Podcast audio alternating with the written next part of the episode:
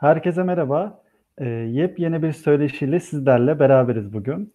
Eee, bugün şirketlerde, işletmelerde, eee, insan kaynakları planlamasının önemli unsurlarından norm kadro konusunu ele alacağız.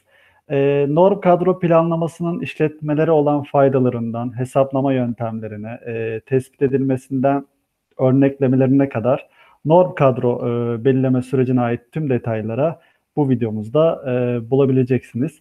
Eee, bu detayları kim verecek derseniz, eee, yönetim danışmanlığı alanında, eee, oldukça deneyimli bir isim bugün bizlerle beraber. Eee, Albert Sölüno'nun Turquality ve yönetim danışmanlığı takım lideri Kadir Ayaz bugün söyleşi konuğumuz. Eee, hemen konuğumuza bir hoş geldiniz diyelim. Kadir Bey merhaba, hoş geldiniz. Hoş bulduk Oğuz Bey, merhabalar, nasılsınız? Teşekkür ediyorum. Sizler de iyisiniz umarım. Çok teşekkürler, ben de iyiyim. Kadir Bey, eee, bugün sizlere, eee, girişte de bahsettiğim gibi, eee, norm kadro, eee, planlaması kapsamında, en çok merak edilen soruların yer aldığı, bir söyleşi gerçekleştireceğiz. Sadece işletmeler özelinde olan bir kavram değil, eee, yükseköğretim kurumları, Milli Eğitim Bakanlıkları, yönetmeliklerinde de, sıkça adı geçmekte ve sorgulanmakta. Eee, bizler tabii, eee, şirketlerin insan kaynakları planlaması doğrultusunda, eee, gerekli detaylandırmaları ele alarak, eee, sizlere, sorularımızı yönelteceğiz. Dilerseniz söyleşimize başlayalım Kadir Bey. Tabii ki, memnuniyetle. Kadir Bey, norm kadro diye belirttik tabii ama, giriş yapmak adına, ne olduğuyla ilgili başlamak daha doğru olacaktır. Eee, bu kapsamda norm kadro nedir? Eee, norm kadro kavramı nasıl ortaya çıkmıştır? İlk olarak bunu öğrenmek isteriz Kadir Bey. Teşekkür ederim Oğuz Bey. Eee, öncelikle tabii norm kadronun ne olduğunun çok iyi anlaşılması gerekiyor.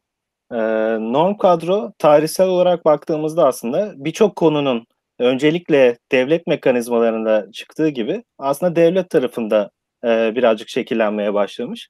Daha sonra özel sektöre, eee, yaygınlaşmış bir konu olarak özetleyebiliriz. Eee, işte en eski zamanlarda özellikle bizim kültürümüze dokunan taraflara baktığımızda, işte Karahanlılara atfedilen bir söz var. Eee, demişler ki, "Ey bey, işi bilene ver, eee, yarayana ve yasalara uygun dürüst hareket edene ver." demişler işi. E, dolayısıyla oradan beri itibaren, işte, yetkinlikler, eee, işin doğru kişiyle, eee, bağlantılı olarak kurgulanması, şeklinde, gelişmiş.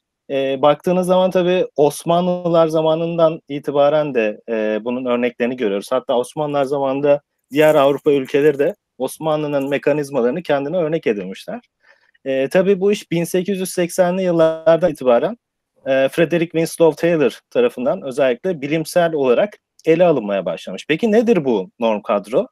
Eee, toplumda aslında insanlarda norm kadro denince ilk başta, eee, çalışanların, eee, sayısal olarak indirgenmesi, azaltılması, eee, tarzında bir yaklaşım, eee, kafalarda beliriyor. Aslında norm kadronun diğer bir ismi optimum kadrodur.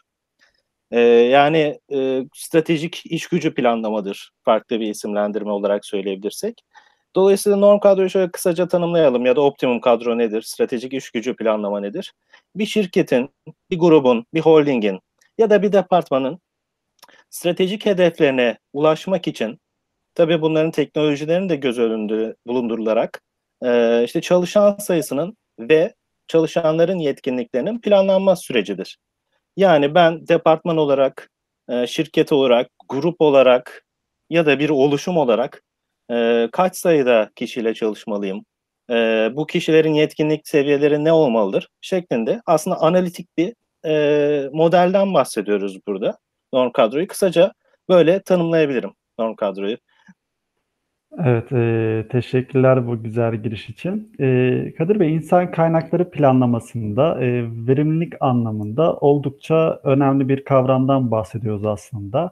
Eee, ve bu doğrultuda işletme sahiplerinin veya, eee, departman yöneticilerinin bu noktada, eee, soracağı 2'nci no soru şu olurdu herhâlde: İşte, işletmeye katkısı ne? Ben bu planlamayı yaptığımda bana, eee, ne fayda sağlar şeklinde soru sorulabiliyor.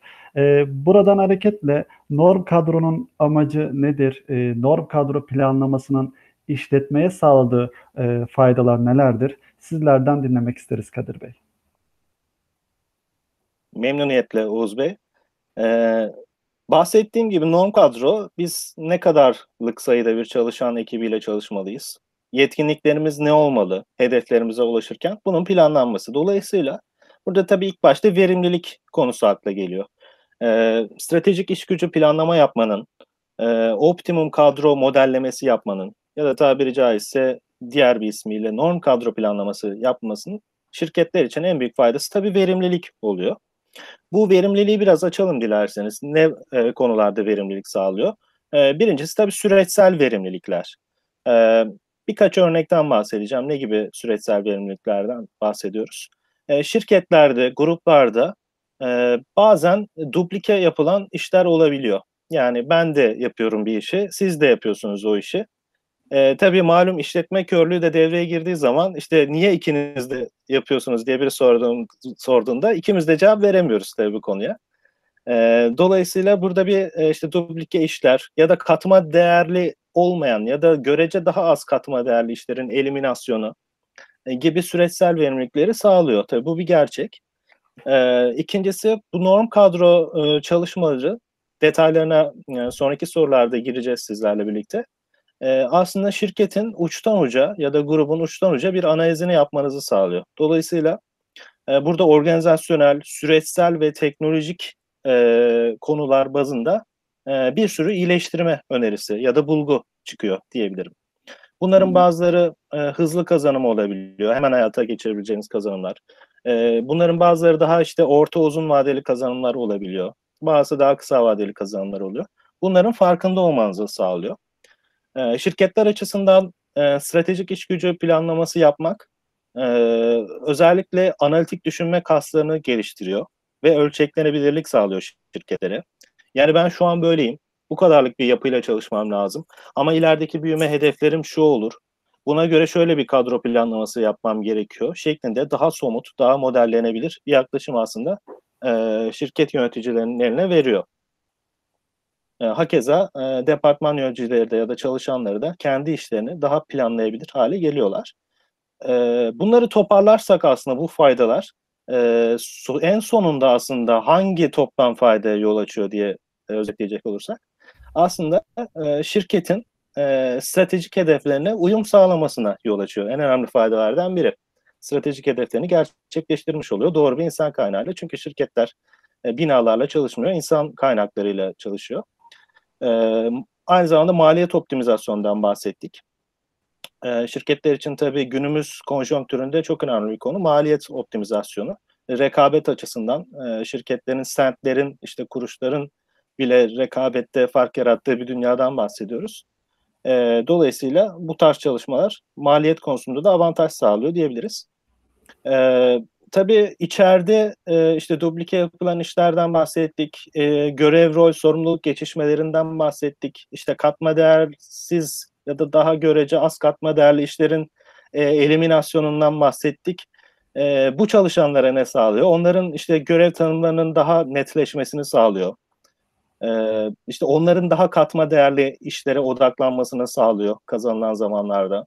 Eee, e, bu da sonucunda biraz çalışan memnuniyetinde tabii ki mutlaka artışa neden oluyor diyebiliriz. Eee, bu tabii üçünün de toplamı, eee, aslında rekabette fark yaratan artmış bir müşteri deneyimi sağlıyor diyebiliriz. Evet. Eee, faydaları anlamında güzel bir giriş oldu Kadir Bey. Tekrardan teşekkür ediyoruz. Eee, peki doğru sayıda ve doğru özellikteki personel ihtiyacını, eee, şirketin hedefleri doğrultusunda belirlemekten bahsediyoruz. Ama bunu, eee, belirlemek de kolay değildir elbette. Eee, bu bağlamda detaya inmek, eee, amacıyla şunu sormak gerekecektir. Norm kadro planlamasını kim yapar ve, eee, tabii ki norm kadro nasıl hesaplanıyor? Eee, bu hesaplama düz yapılmıyordur tabii ki. Eee, bu soru kapsamında, eee, bizlere neler söylemek istersiniz Kadir Bey? Eee, şöyle başlayayım dilerseniz Oğuz Bey. Eee, ilk başta güzel bir soruyla e, bana pas attınız. Norm kadro hesaplamasını kim yapar? E, tabii norm kadro e, sürekli tekrarlıyorum stratejik iş gücü planlaması ya da optimum kadro denilince e, tabii ideal bir yapıda ana sorumlulardan, baş aktörlerden birinin e, insan kaynakları olması gerekiyor. Tabii burada e, bu tarz çalışmaların e, bir kez yapılmadığını, e, bunların sürekli en azından yıllık bütçeler ve stratejilerle güncelleneceğini de düşünürsek minimum bazda e, insan kaynaklarının bir personel özlükten ziyade stratejik bir insan kaynaklarına dönüşmesinde de yatıyor aslında bu konunun önemi. Dolayısıyla stratejik insan kaynakları e, olarak konuşursak baş aktörlerden biri, baş sorumlulardan biri insan kaynakları oluyor. Tabii baktığınız zaman e, şirketlerde çeşitli e, uygulamalar var. Tabii sadece minör bir konu olmadığı için, majör bir konu ve proje olduğu için norm kadroya çeşitli paydaşlar da dahil oluyor. Ne gibi? Örneğin bazı şirketlerde operasyonel mükemmellik ekipleri var. Ya da organizasyonel gelişim e, alt departmanları olabiliyor. İnsan kaynaklarının bünyesinde ya da farklı fonksiyonların e, altında. Ee, yine stratejik planlama ekibi burada önemli bir e, rol oynuyor. İlla bir ekip olmasına ya da bir departman olmasına gerek yok. Tabii takılan şapkalardan bahsediyorum. Şirkette bu şapkaları kim takıyorsa. E, üst yönetimin bile e, aslında bu çalışmalara dahil olması gerekiyor. E, ne bazda? E, norm kadro yapılırken sadece şirketin e, bugünkü durumunu değil, gelecek e, hedeflerini ve stratejilerini de tabii ki göz önünde bulundurmak gerekiyor. Bugün böyleyiz ama şirketimizin büyüme hedefleri ne? E, ne kadar büyümeyi öngörüyoruz? Kaç ülkede faaliyet gösteriyoruz? Kaç lokasyonda faaliyet gösteriyoruz? Bugünkü çalışan sayımız bu. Gelecekte ne olmasını hedefliyoruz? İşte bugünkü çalışan başına düşen ciro oranımız bu. Bunun kaç olmasını hedefliyoruz tarzında. Gelecek hedeflerini de göz önünde bulundurup aslında bu modellerin bu şekilde e, kurulması gerekiyor. Ee, birazcık aslında yöntemden bahsedeyim dilerseniz e, ikinci sorunuza istinaden. E, norm kadro nasıl yapılır? Aslında norm kadro e, çalışanların tabii ki segmentasyonu da burada e, dikkat edilerek yapılması gereken bir iş. Şunu kastediyorum. E, işte ofis çalışanlarıyla e, işte diğer bir adıyla işte beyaz yaka dediğim, dediğimiz e, adıyla ofis çalışanları e, ya da sağ çalışanlarının mavi yaka olarak adlandırabiliriz belki onları da e, farklı dinamikleri var. Yani sağ çalışanları mavi yaka özellikle işte üretim sahasında kolları sıvayıp makinelerle işte ürünlerle tabiri caizse haşır neşir olurken boğuşurken ter dökerken e, beyaz yaka ofis çalışanları e, bilgisayarın başında oturup e, aslında kimsenin görmediği işte bir hard diske sığacak çalışmalarla uğraşıyor ya da bir ERP sistemine sığacak çalışmalarla uğraşıyor. Dolayısıyla bunların planlanmasının, dinamiklerinin çok farklı ele al- alınması gerekiyor.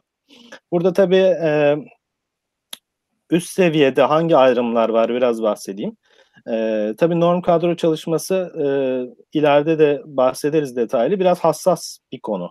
Yani e, genelde yanlış anlaşılır şekliyle bir işte kadro azaltımı ya da işten çıkarma olarak genelde anlaşıldığı için yaygın olarak e, biraz hassas bir konu olarak ele alınması bir konu, e, gereken bir konu.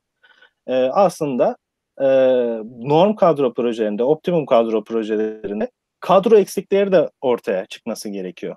Yani örneğin siz gittiğiniz zaman bir şirkette işte satış departmanı varken ya da işte pazarlama süreçlerine çok zaman ayrılmıyorsa pazarlama süreçlerinin e, hedeflere ulaşmadaki önemini tespit edip e, burayı güçlendirmeniz lazım e, demeniz lazım ve bunda altını doldurabilmeniz lazım bu tarz çalışmalarda. E, dolayısıyla e, aslında sadece kadro sayısının azaltılması değil, e, artması da bazı fonksiyonlar için gündeme gelebilir. E, tabii beyaz yaka tarafında e, daha çok e, işte zaman etütleri, e, süre ölçümleri, işte kronometre tutulması gibi faaliyetler yapılmıyor. Ee, ya da yapılmaması lazım diyeyim. Yapan şirketler vardır ama e, ben şahsen bunu çok desteklemiyorum. Çünkü beyaz yakanın yaptığı işler e, kronometre ile ölçülebilecek işler değil.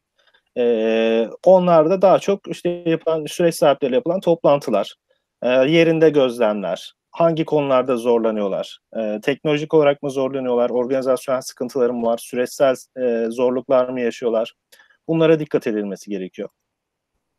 E, yine e, beyaz yaka tarafında e, kullandıkları yazılımlardan e, işte toplantılarda konuştuğunuz argümanları desteklemek için e, bazı veriler e, bilgi teknolojileri ekiplerinin vasıtasıyla e, çekilip analiz edilmesi gerekiyor.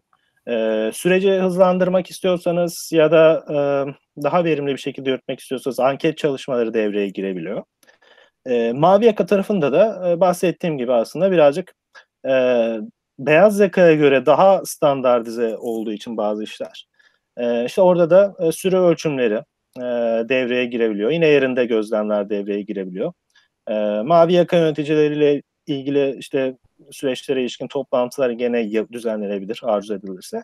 Orada da işte bu hat dengeleme çalışmaları, işte oradaki standart sürenin hesaplanması, bunların iyileştirilmesi üzerine kafa yoruluyor diyebilirim. Ee, aslında norm kadro hesaplaması nasıl yapılır? Birkaç cümlede ona e, istinaden söyleyeyim size. E, bir sonraki konuya geçmeden. Aslında e, norm kadronun özünde e, yapılan aktivitelere ilişkin standart sürenin hesaplanıp bunun iyileştirilmesi yatıyor. Yani aslında e, bazı parametreler var. E, işte ne gibi parametreler? İşte resmi e, tatiller, işte izin günleri, e, işte haftalık çalışma süreleri vesaire. Bu parametrenin önceden belirlenmesi gerekiyor. Buradan tabii ki bir kişinin e, kullanılabilir zamanını bir yılda çıkarıyorsunuz. Yani kapasitesini çıkarıyorsunuz. Daha sonra e, işte bu kişiyle özellikle tabii beyaz yaka tarafında bu anlattıklarım daha uygulanabilir olabilir.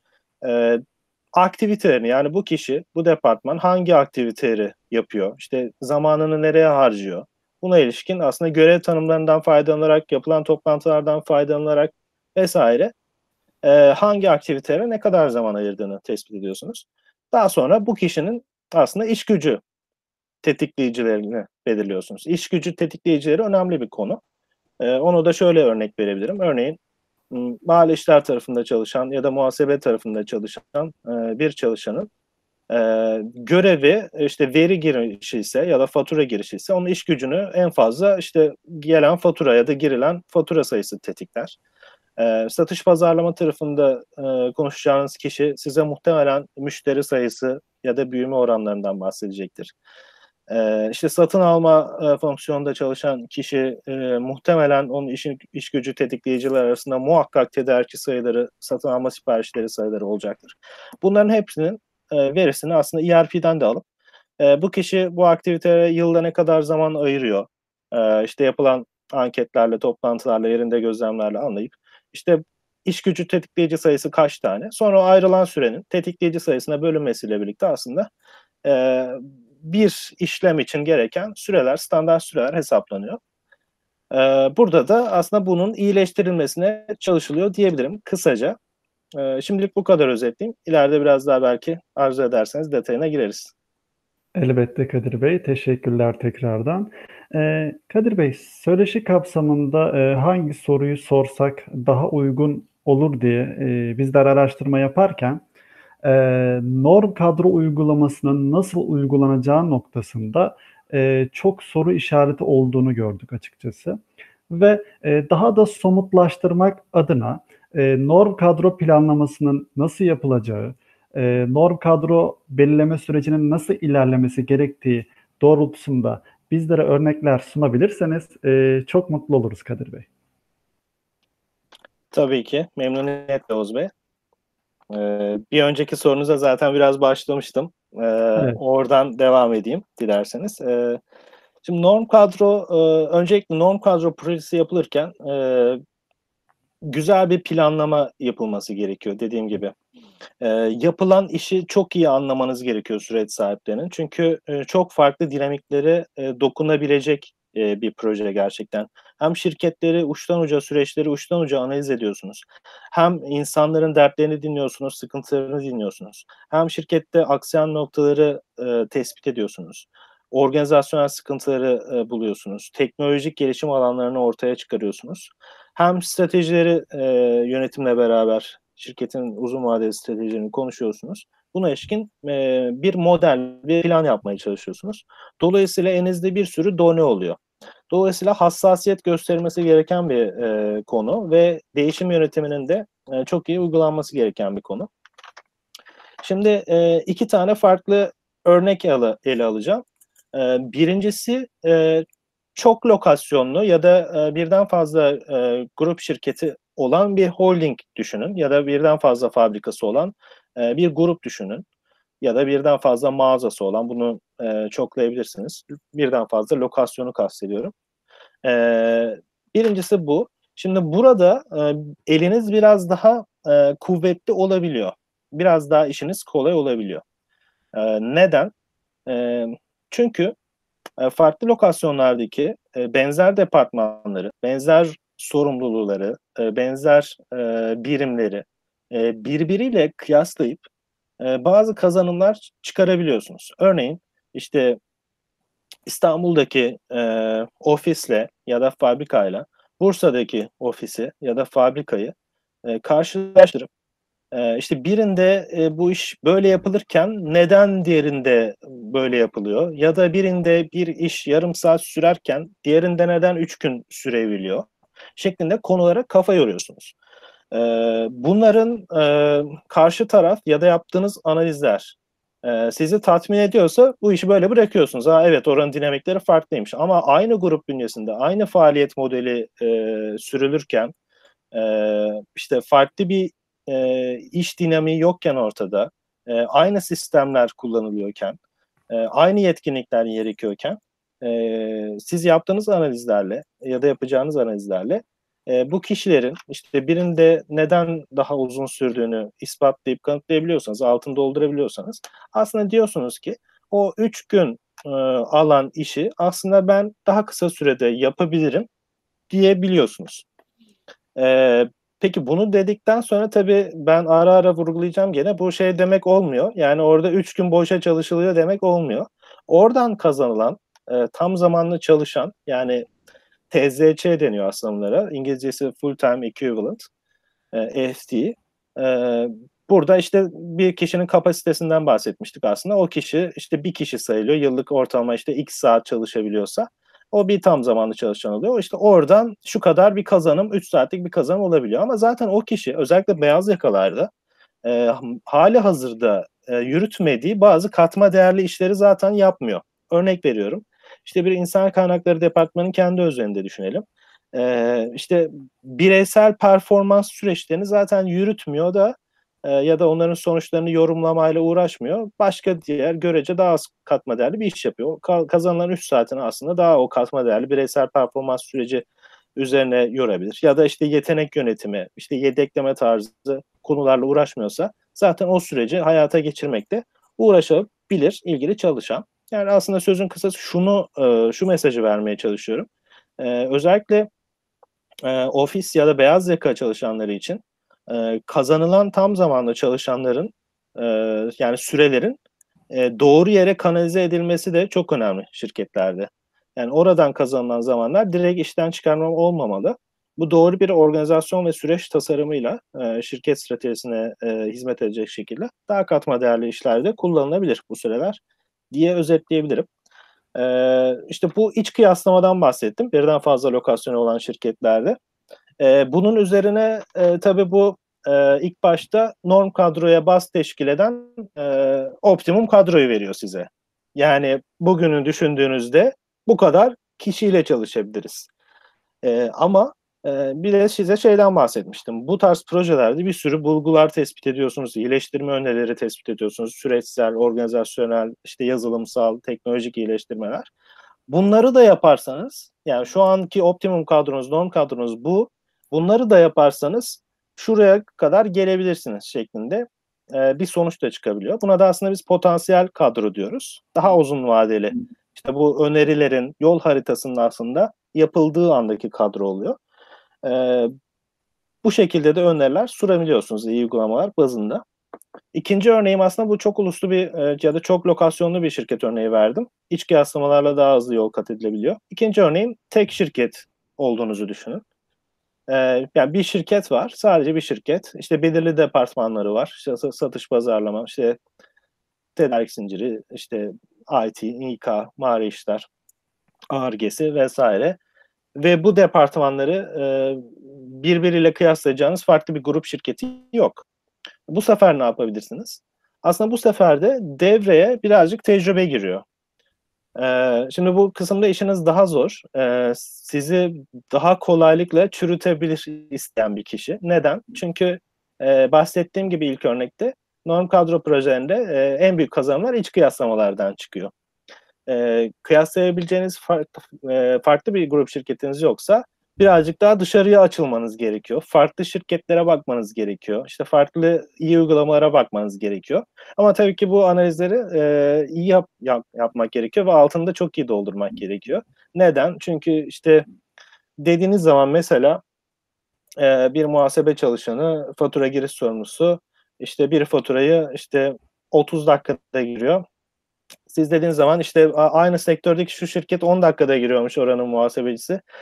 Ya işte onlar e, SAP değil de atıyorum Oracle kullanıyor. ERP örnekleri veriyorum. İşte onların faturası e, bizim gibi 30 satırlı değil de 10 satırlı faturalar. İşte onlar e-defter, e-fatura kullanıyor vesaire tarzında argümanlarla gelebilirler. O yüzden hem süreçlere hakim olmanız lazım hem de iyi analitik düşünmeniz lazım. Birazcık burada danışmanlık tecrübesi de e, iyi olabilir şirketler için. Dış dünyayı da görmek ve altını doldurabilmek için dinamikleri yönetimi aslında e, iyi sunmanız lazım. E, bu şekilde aslında özetleyebilirim kabaca Oğuz Bey norm kadro yaklaşımını. E, güzel örnekleme için e, teşekkür ediyoruz Kadir Bey. E, şimdi bir önceki sorumla pekiştirmek e, amacıyla işletmelerin e, çalışan sayımız çok fazla e, ama yine de verim alamıyoruz noktasından e, norm kadro hesaplamasına geçiş e, kolay olmuyordur. E, Birçok analizi beraberinde e, getiriyor sizlerin de az önce e, bahsettiği gibi. E, peki işletmeler norm kadro hesaplaması yaparken nelere dikkat etmeli? E, burada tecrübelerinizden de yola çıkarak aslında en çok e, yapılan hataları da tabii ekleyerek e, bizlere deneyimlerinizi aktarabilirsiniz. E, buyurun Kadir Bey. Tabii ki. Ee, çok önemli bir konuya yine parmak bastınız. Nelere dikkat etmemiz lazım? Ara ara bahsettik söyleşimizde. Ben hem onları biraz toparlayacağım hem de üzerine birkaç eklemem olacak. Ee, öncelikle bir hassas e, olarak ele alınması gereken bir konu e, olarak öne çıktığından bahsettik norm kadro projelerinin. Bu hassaslıktan kastımızı yine tekrarlayalım. Ee, işte norm kadro genellikle e, çalışan sayısının azaltılması, işten çıkarmalara kadar gidebilen e, bir süreç olarak algılanabiliyor. Aslında optimum kadro. Yani bir yerde e, eksiklik de varsa kadronun arttırımına da gidebiliyor. O yüzden değişim yönetimi diyorum. Değişim yönetimi bu tarz projelerde çok önemli oluyor. Bunun hassas olarak ele alınması gerekiyor. Kişilerle konuşma tavırlarınız, işte onları rahatsız etmemeli, çalışan memnuniyetini düşürmemeli, onları motive edici olmalı bu işlerin onlar için yapıldığı mesajını vermeniz gerekiyor. Onların hayatlarının daha kolaylaşması için, e, şirketin belli stratejilere ulaşması için bu çalışmaların yapıldığı mesajının verilmesi muhakkak gerekiyor. E, çünkü e, dediğim gibi aslında onlardan kazanılan zamanlar aslında onların çalışanların yapmak istediği fakat e, günlük operasyonel işlerden, o yaşadığı zorluklardan dolayı yapamadığı e, işler onların önüne aslında artık al buradan kazandığınız zamanı buralarda kullanabilirsin olarak çıkıyor. E, ikinci en önemli nokta e, stratejik e, iç gücü planlama ya da norm kadro ya da optimum kadro yaparken e, şirketin e, mevcut durumunda takılıp kalmamak gerekiyor. Muhakkak ve muhakkak en az bir senelik, mümkünse daha uzun vadeli 5 senelik, 10 senelik e, stratejilerini de konuşmak gerekiyor. Büyüme planlarını. E, şu an işte Türkiye'deyiz, yurt dışına açılacak mıyız? İhracat oranımız ne olacak? Kaç lokasyonda faaliyet göstereceğiz? Yeni fabrika, depo ya da farklı bir lokasyon açma planımız var mı? Kaç mağazadayız? İleride kaç mağaza olmayı planlıyoruz? Şeklinde e, aslında stratejiler üzerinde de biraz kafa yormak gerekiyor. E, çünkü e, bu hem e, kadro planlamasını etkileyecek hem de aslında coğrafi olarak yayılımı da etkileyecek. Tabii e, dediğim gibi uçtan uca bir e, analiz olduğu için bu norm kadro projelerinin başında o farklı sinerjileri de imkan sağlıyor. Ne gibi? Ee, işte yıllardan beri aslında trend olan bir konu. Ee, aslında büyük şirketlerde ya da orta ölçekli şirketlerde bunu hayata geçirmeye e, çoktandır başladı. İşte ortak hizmet merkezleri. Ee, örneğin işte insan kaynaklarında e, işte fabrikalarda sorumlu olması gerekiyor mu? İşte oradan borduralarını orası mı yapacak, genel merkez mi yapacak ya da işte muhasebesel ya da vergisel ya da raporlamasal olarak sorumluluk lokasyonlarda mı olacak, genel merkezde mi olacak? İşte bunları merkeze hangi e, süreçlerimizi merkeze taşıyacağız? Hangi süreçlerimizin sorumluluğunu lokasyonlarda bırakacağız? E, bu konuların aslında bu ortak hizmetler mekanizmalarının devreye alınması bile aslında organizasyon tasarımı olsa bile bu norm kadro projeinde düşünülmesi gereken bir konu. Ee, en azından öneri olarak sunup e, potansiyel kadroya doğru giderken e, gelecek yani kısa vadeli e, norm kadro değil de gelecek durum norm kadrosuna doğru giderken bir öneri ve aksiyon planı olarak sunulması gerekiyor. E, bir başka önemli konu e, aslında bu e, hem önemli bir konu hem de şirketlerin ara sıra e, düştüğü tuzaklardan biri. E, işte biz norm kadro yapmak istiyoruz. Doğru sayıda kişiyle çalışıyor muyuz acaba? E, diye e, gelebiliyorlar müşterilerimiz de bizlere. Aslında bir taraftan da e, içeride büyük projeler e, yürütmeye çalışıyorlar ve norm kadro yani kadro planlamasını etkileyecek projeler ne gibi? Bir ERP geçişi gibi ya da bir organizasyon tasarımı gibi. E, e tabii malumunuz e, bir model üzerinde, analitik model üzerinde konuşuyoruz.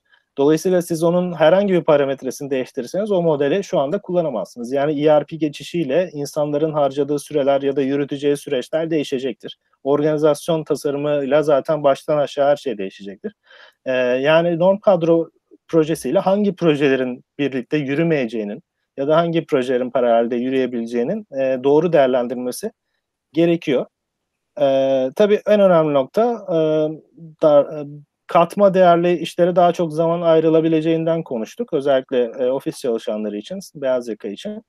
E, buraların hangi süreçlerde kullanılabileceğinin de şirket tarafından ortaya çıkarılması gerekiyor. Bazen e, şirketler işletme körlüğü yaşayabiliyorlar. Dünyadaki iyi uygulamaları istedikleri kadar takip edemiyorlar. İşte zaman kısıtlarından dolayı çok hızlı bir dünyada yaşıyoruz. Orada da e, bizim gibi danışmanlık şirketlerinden iyi uygulamalar konusunda, farklı şirketlerin ne yaptığı konusunda bilgi alabiliyorlar. E, süreçlerini bu şekilde organizasyonlarını tasarlayabiliyorlar. E, oradan kazanılan zamanlar bu taraflara yönlendirilebiliyor diyebilirim. E, genel olarak şirketlerin tabii ki e, bir proje olarak ele alması lazım. Son noktada şunu belirteyim.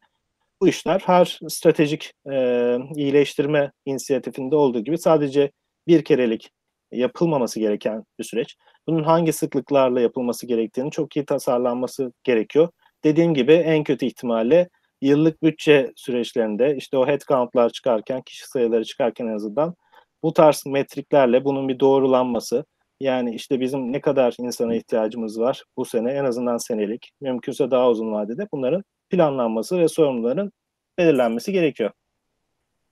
Evet, e, dikkat edilmesi gereken noktalarda gerçekten önemli bilgilerdi. E, Kadir Bey, söyleşimizin e, son sorusunu işletmelerin e, yine sorgulayacağı noktada ele almak ve sormak istedim açıkçası. E, bu soruda ben bir işletmeyim ve e, norm kadro planlaması kapsamında hizmet almak istiyorum. E, Albert Solina danışmanlığım, e, yönetim danışmanlığı alanındaki tecrübeli bir isimsiniz. E, insan kaynakları planlaması ve norm kadro kapsamında e, işletmelere olan danışmanlık yaklaşımınız nasıl oluyor? E, ve e, hizmet almak isteyen bir işletmeye bu kapsamda e, hangi katkılar sunuyorsunuz, sağlıyorsunuz? Bunu öğrenmek isteriz Kadir Bey. Tabii ki memnuniyetle. Hemen kısaca e, yaklaşımımızı özetleyeyim. E, aslında çoğundan bahsettim. Şöyle kabaca toparlayacak olursam, e, yani şu ana kadar e, izleyicilerimizin de dinlediği gibi e, norm kadro projesi sadece kendi başına e, bir yürütülecek bir proje değil. Yani bu norm kadro projesinin yapılması için ya da norm kadro hesaplamasının yapılması için optimum kadroyu ortaya çıkarabilmek için E, işin içine organizasyon tasarımı giriyor. Yani organizasyonel tasarım prensiplerine çok iyi hakim olmanız gerekiyor. E, işin, işin içine süreç e, tasarımları giriyor ya da süreç analizleri, iş analizleri giriyor. E, bunları çok iyi yapabilecek metodolojilere hakim olmanız gerekiyor. İşin içine teknoloji giriyor.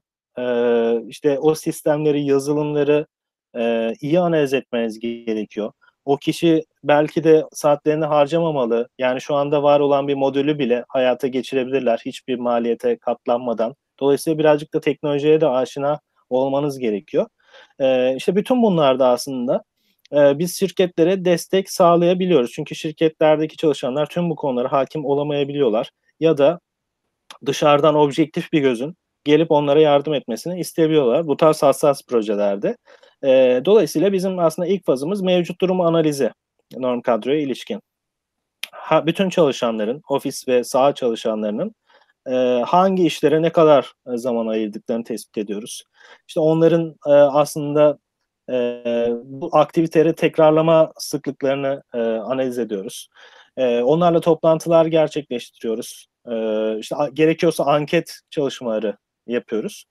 E, işte norm kadro hesaplamasında kullanılacak parametreleri netleştiriyoruz. İşte haftalık çalışma saati, yıllık izin gün sayısı, mazeret izin gün sayısı ve benzeri.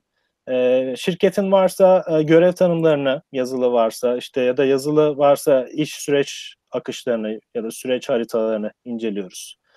E, daha sonrasında e, detaylı analizlere ve modelleme kısmına geçiliyor. İşte iş gücü tetikleyicilerinden bahsettik. E, işte bu e, aktivitelere ne kadar zaman ayrılıyor ve bu tetikleyici sayıları nedir? İş gücü tetikleyici sayıları. Bunların gelecek durumda ne kadar olması hedefleniyor? Ee, örneğin işte müşteri sayım bugün şu kadar, işte ileride şu kadar olmasını hedefliyorum ya da geçmişteki artış trendlerinden de ilerleyebilirsiniz bu tip analitik modellerde. Ee, daha sonra hem iç kıyaslamalar yapılıyor dediğim gibi. Ya işte çok şirketse onların benzer fonksiyonların birbiriyle kıyaslaması. Ee, ya tek şirketse benzer pozisyonların yine şirket içerisinde ya da benzer görevlerin birbiriyle kıyaslaması. Üzerine dış kıyaslamalar devreye giriyor. Dünyada bu işler nasıl yapılıyor? Ya da farklı benzer sektörlerde farklı şirketler bu işleri nasıl yapıyor şeklinde dış kıyaslamalar devreye giriyor. Üzerine iyi uygulamalar e, serpiştiriyorsunuz. Yani bu işler e, farklı sektörde böyle yapıyor benzer bir şirkette ama bu işin iyi uygulaması da şudur. E, ve bu da işte bize bu kadar kazanım sağlar şeklinde iyi uygulamalar devreye giriyor. Aslında günün sonunda e, şirketlerin elinde e, iş gücü, stratejik iş gücü planlaması yapabileceği bir model ortaya çıkıyor.